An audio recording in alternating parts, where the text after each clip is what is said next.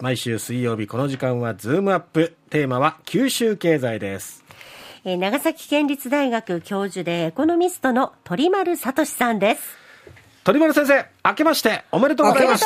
おめでとうございます。今年もよろしくお願いいたし今ます。年もよろしくお願いいたします。さて20 2023年はどんな一年になるでしょうね、え、あの、まあ、一言で表現するならば、ええさほど悪くないって。いう。ささほど悪くない。さほど悪くない。あの日銀短観の,、ええ。あの第1問目っていうのが、まあ、ええ。良いとする企業割合から悪いとする企業割合引いて、えあのゼロより上か下かで景気いい悪い判断しますけど、えはい。あれ、選択肢が3つあってですね、え良いと悪いの間にあるのが、ええさほど良くないっていう選択肢なんです。え へえ。なんでかっていうと、ええ。あの、今の日銀単価のスタイルになったのが大体50年ぐらい前なんですけれども、ええ。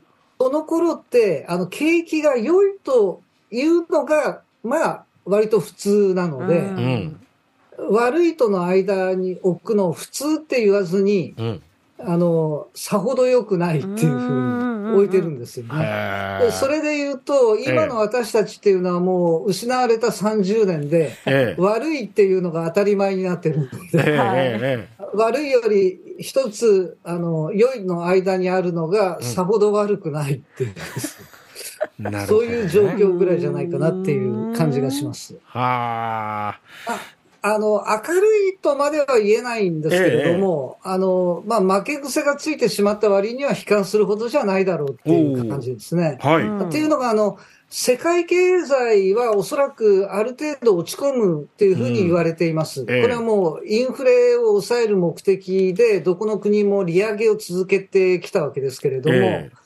金利をここまで上げると、あの、やっぱり景気が悪くなってしまうっていうので、えうん。利上げテンポを縮小させたり、あるいはもう利下げに向かうっていうですね、うん。そういったふうになっていくんですけど、あの日本の場合は、あはい。の短期金利のマイナス金利は継続されていて、ええ。あの利上げとは全く無縁だったわけですようね。ん。ですからあの、おそらく日本経済って、今年世界経済のトップになるんじゃないかと。ええあのトップはトップでも、はい。あの周回遅れのトップっていうですね。え？あのな何も金利を上げてこなかったがために、ああなるほどそういうことですか。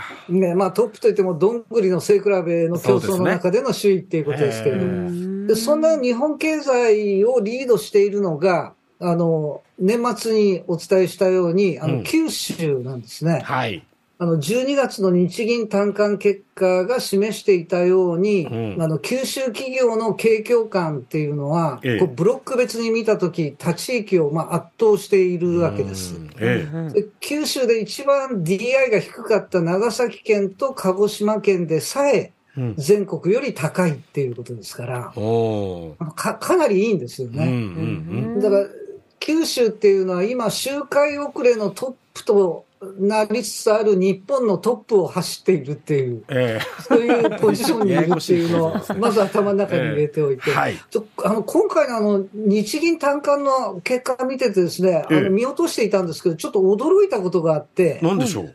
あの中小企業の、九州の中小企業の景況感の良さなんですよ。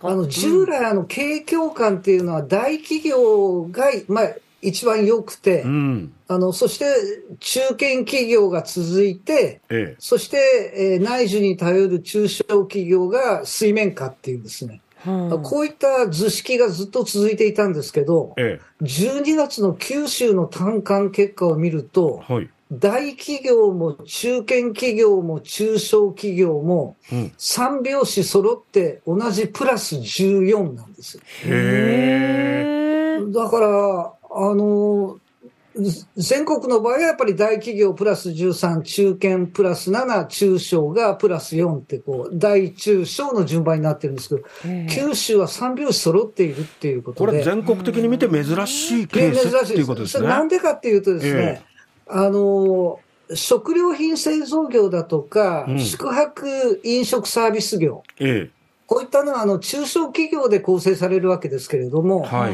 あの3年ぶりの行動制限の緩和で、えあのコロナ前の水準には戻っていないんですけれどもえ。う、ん。一時のあの閉塞感から解放されたっていううんあ影響が大きいと思いますう。ね。うんんであのさほど悪くない九州経済なんですけれどもう、ん。あのプラス要因はいくつかあるんですが、一番でかいのが、ええ。あの景気動向の先行指標になる民間企業の設備投資が、うん。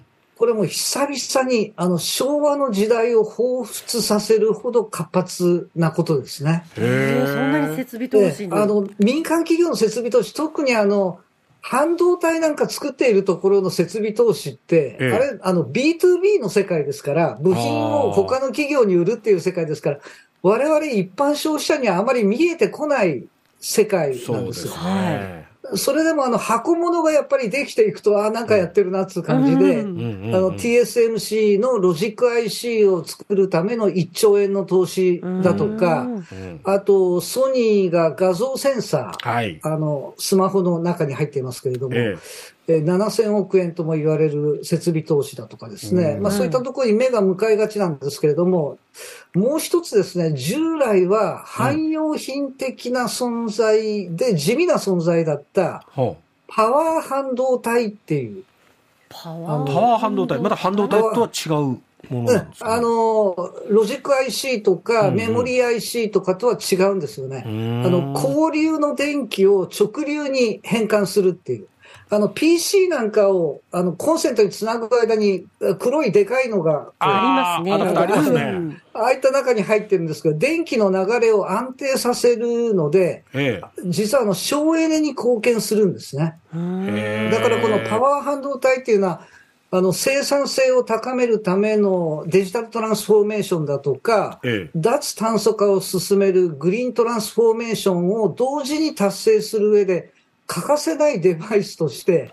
地味な存在だったのが急速にあの一昨年あたりから注目されるようになっていへてー特にあの昨年はロシアのウクライナ侵攻でエネルギーの調達危機に直面しましたので、え。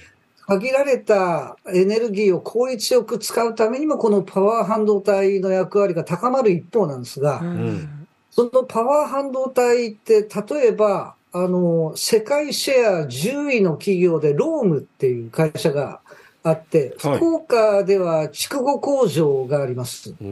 そこで今活発な設備投資をしていたり、うん。あと福岡だと、あの、三菱電機の福岡工場が、えっと、JR 九州の今宿駅のすぐ前にあるんですけれども、はいはい。ええ。そこもこのパワー半導体の、あの、研究、開発、設計、試作っていう、生産っていうのを一段と活発化させているっていう。ええだから今年のシリコンアイランドで注目されるのは、半導体はパワーっていうことに。うんなってきます。あで、一方のあの自動車については、ちょっとまだサプライチェーンの寸断から回復途上にあるっていうことなんですけれども、ーえ。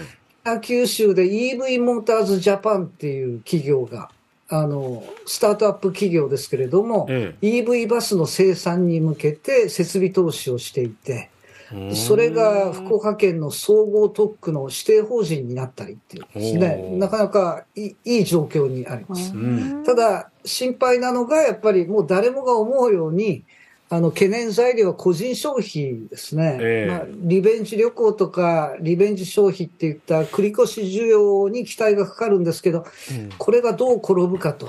うん。あの家計調査なんか見てるとですね、エンゲル係数っていう、え小学校の頃習いましたけれども、うん。えええ。あの消費支出に占める食費の割合ですね。はい。これが過去30年間でないぐらいに高まってきているっていう。要するに食費は物価高騰で高くなって、ええ。あの消費支出、分母に当たる消費支出の方は収入が増えないので、えあのエンゲル係数がどんどん高まっていってしまっているっていう状況ですね。うん。じゃあ打開策は何かって言ったら、えうん。あ物価の方はちょっとあのどうにもできませんので、はい分母の方の消費支出を増やす賃上げが不可欠ということになってくるんじゃないかなっていう気がしますね。そうですよね。そこを実現できるかどうかっていうところでまた経済の盛り上がりが変わってくるんでしょうけども、で今年はなんとかあの賃上げをどうかよろしくお願いします。そういうところでやっぱ春闘も注目ですね。もう大注目ですね。ええねはい。わかりました。鳥丸先生、今年もどうぞよろしくお願いします。よろしくお願いしますありがとうございましたありがとうございました。長崎県立大学教授鳥丸聡さんでした。